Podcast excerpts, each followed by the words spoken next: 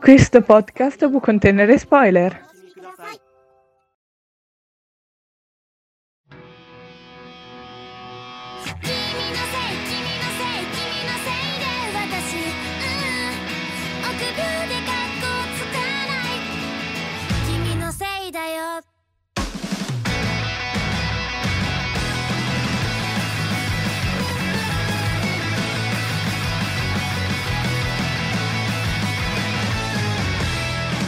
Ciao a tutti, siamo Boku Anime Fan. Io sono Walter. Io sono Blaze. Io sono Dante. E io sono io. E oggi parleremo di Bunny Girl Senpai, un anime che negli scorsi anni, ma anche nella quotidianità, ha fatto spopolare tra tutti i ragazzi e ogni genere di età, grazie comunque al, alla sua popolarità. Vai con la trama. Allora, la trama parla del protagonista, ovvero Takuta Azusagawa, che è un ragazzo asociale con pochi amici che per, poiché a scuola girano voci del fatto che lui alle medie abbia piccato e abbia mandato all'ospedale dei ragazzi. In un giorno all'improvviso incontra uh, in una biblioteca affollata una ragazza vestita da coniglietta. E lei si chiama Mai Sakurajima e fa la conoscenza e scopre che eh, questa ragazza la può vedere solo lui e in qualche modo cercherà di aiutare lei e lei vorrà scoprire più sulla sua storia del come mai abbia man- de- della sua storia di come mai abbia mandato all'ospedale quei ragazzi. E uh, questo anime Bunny Senpai si divide in varie parti per ogni personaggio che ha proprio una sua storia ogni personaggio che poi il, lo spettatore può decidere qual è il suo preferito, come in ogni anime. Il mio, se può apparire mio, comunque il mio personaggio preferito, ovviamente femminile, chiamarla waifu, loli e qualsiasi cosa, è Kaede, che è la sorella di Sakuta e uh, che veramente a me mi ha colpito. Può essere un po', non so se è banale perché comunque io sono un amante diciamo delle loli, ma il problema principale è comunque che la storia, diciamo la backstory comunque che ha subito questa sorella insieme a Sakuta, la sindrome della pubertà e tutte queste cose mi hanno fatto piacere questo personaggio in confronto agli altri che secondo me Kaede comunque ha una spanna in più. Qual è il vostro personaggio preferito insieme? E invece? Allora, il mio personaggio preferito è un po' sul classico, eh, è Mai Sakurajima, perché sì, perché mi ha colpito nei primi episodi della, della serie con eh, i suoi modi di fare e uh, gli eventi che accadono e soprattutto anche perché da inizio poi alle altre, le altre trame all'inizio del, dell'anime, quindi ci sta secondo me poi si rivedrà anche durante l'anime con altri eventi che mi, è, mi, hanno fatto molto piacere, poi si vedrà anche nel film, ma a me è piaciuto veramente tanto come personaggio. Invece a me come personaggio preferito è sempre la ragazza, è ovvero che è Futaba, poiché subito mi ha colpito il suo character design con un bel corpo, bello formoso, ma soprattutto capelli lunghi e occhiali che piacciono sempre e comunque vi ha capito soprattutto il fatto che lei è molto intelligente e cerca sempre di aiutare Sakuta con uh, i vari, vari, problemi della sindrome, anche se verrà colpita anche lei per colpa di una sua paura e incertezza che ha avuto da bambina. Il mio preferito invece è Tomoe. Non c'è un motivo in particolare, mi è piaciuto e basta. Eh, ci sta. ci sta tanto, ci sta tanto. Comunque la sua parte per me è molto simpatica, molto bella, ma non è tra le mie preferite.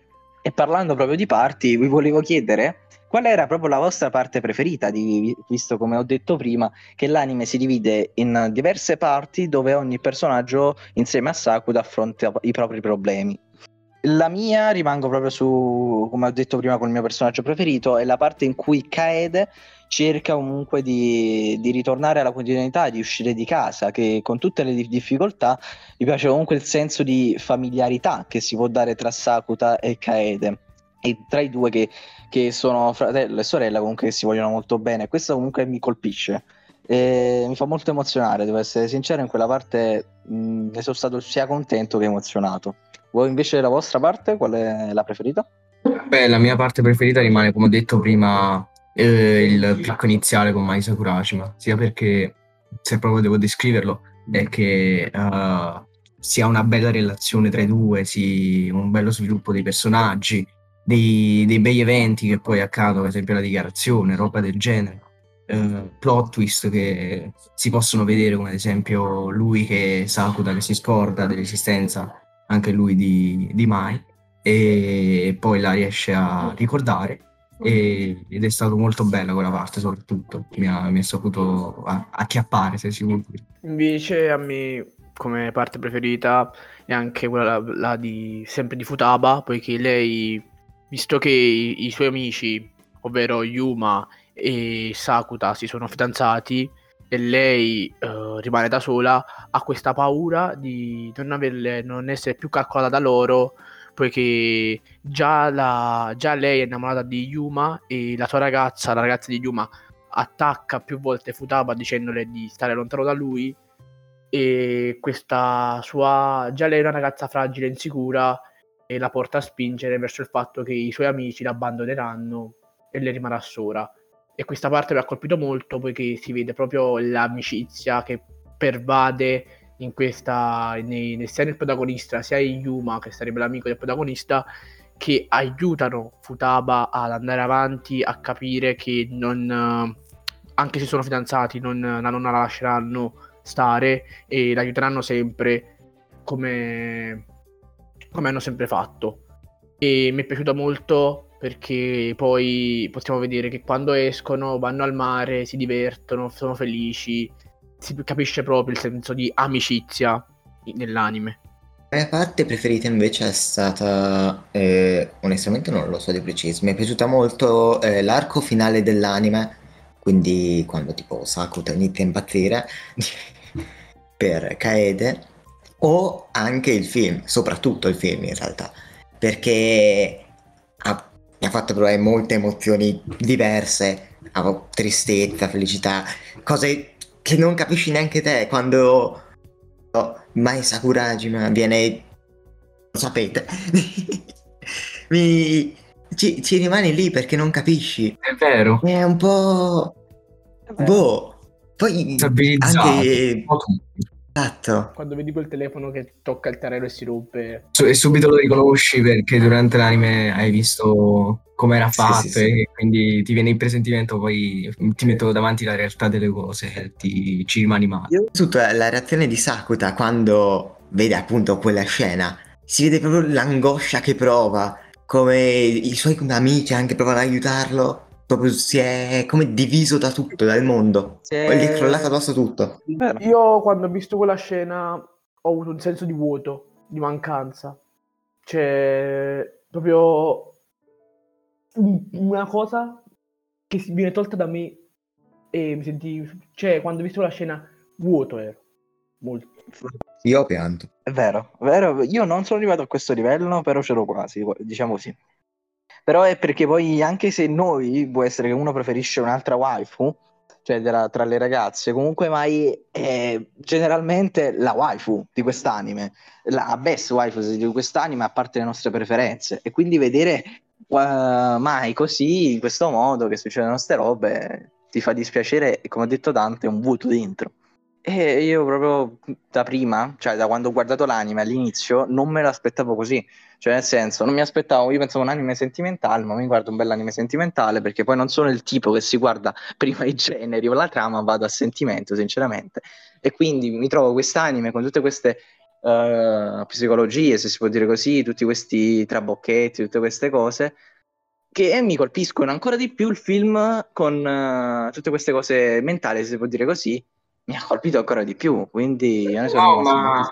no, ma infatti, perché all'inizio, anche solo guardando il primo arco narrativo, si può pensare che sia un tranquillo shoujo, però poi quando lo finisci, anche con il film, e vai a farti un attimo due conti, alla fine quasi quasi non è neanche più shoujo, è più una, una sorta di psicologico, un fantascientifico anche a tratti, perché comunque non è una cosa reale il fatto del, della malattia che hanno tutti quanti, si, si può definire malattia. E quindi sì, vai con l'idea che è uno shoujo, ma in realtà è tutt'altro e ci rimani anche colpito da questa cosa, in parte. In parte magari qualcuno ci può anche rimanere deluso, non è il mio caso, però può essere. Diciamo che è uno shoujo diverso, cioè c'è solo tratti shoujo nell'anime con uh, la relazione tra Sakuta e Mai, ma comunque c'è sempre questa nota di fantascienza. E comunque una cosa, una piccola cosa che mi ha fatto storcere del film è la parte in cui Sakuta torna indietro nel tempo. Non lo so voi, ma il fatto che doveva bere per forza quel succo così che poi torna indietro nel tempo, cioè mi sembra un po' spinta. Però comunque alla fine, fin dei conti, ci sta lo stesso, però può, a molti può dare fastidio, però ci, cioè, mi è piaciuto molto. Sì, rimane comunque il campo del, della fantascienza questa cosa qua, perché comunque abbiamo messo in ballo le cose, allora perché non sfruttarlo?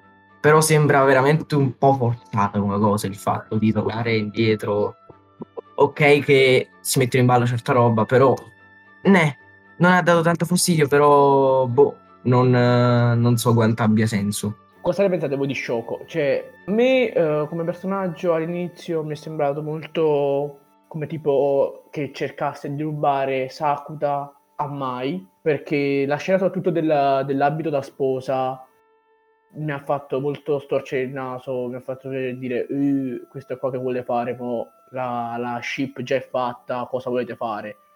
Poi non so voi.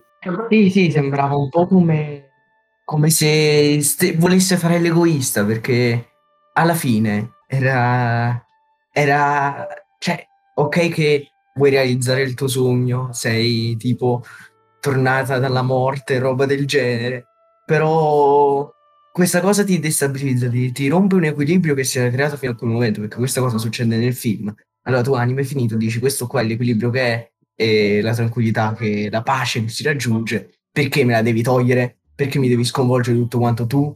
E però da un certo senso sì, sembra egoista, ma dall'altro potresti capirla. Quindi, boh, eh...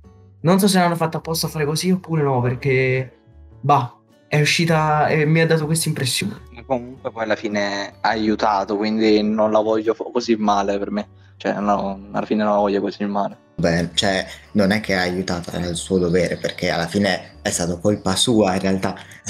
Quindi vabbè, però Esatto. comunque l'hanno incastrato bene perché eh, nell'episodio dell'anime hanno mostrata questa fantomatica ragazza sulla spiaggia di quando erano ragazzini, però appunto non le avevano dato un perché. E col film hanno, hanno incassato bene tutti i pezzi che non erano ancora sistemati, possiamo dire. E nel complesso voi che voto date a quest'opera?